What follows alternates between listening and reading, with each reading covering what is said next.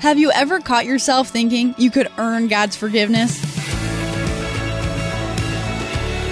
Hey, it's Emily, and this is Unlocked, your daily key to opening your heart to God. It's easy to get caught up in the Christian to do list. If you've grown up in the church, maybe you know what I'm talking about.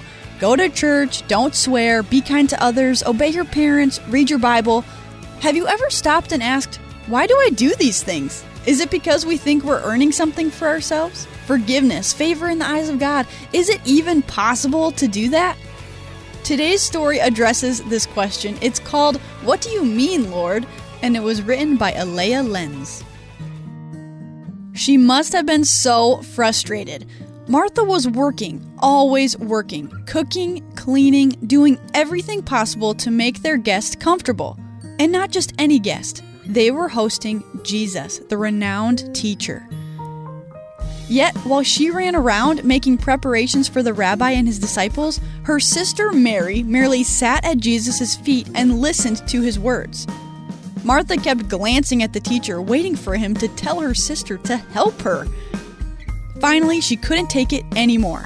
She cried out, Lord, don't you care that my sister has left me to serve alone? So tell her to give me a hand. Martha, Martha, he replied, you are worried and upset about many things, but one thing is necessary. Mary has made the right choice, and it will not be taken away from her. What? Martha was probably shocked and hurt. Why would he rebuke me for working hard and encourage my sister for being lazy? That's not fair.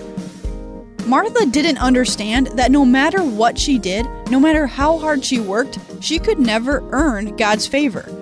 While works are important as a testament of faith, faith in Christ is our path to salvation. Slowing down for a moment to listen to the words of Jesus himself, as Mary did, is infinitely more important than busying ourselves trying to earn God's forgiveness and favor by what we do. That is the entire reason Jesus gave his life for us, so we could be saved through faith in him, because we could never do it on our own. So, let me ask you this question again. Have you ever caught yourself thinking you could earn God's forgiveness, like Martha did? Read Isaiah 59 2, Romans 3 23, Romans 5 6 through 8, and 2 Corinthians 5 21. Why is salvation from sin and death impossible without Jesus?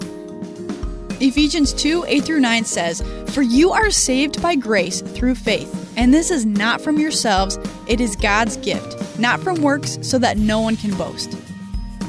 Today, take some time to read the story of Mary and Martha for yourself in Luke 10, verses 38 through 42. Ask yourself who you have more in common with. Are you working your hardest trying to earn favor?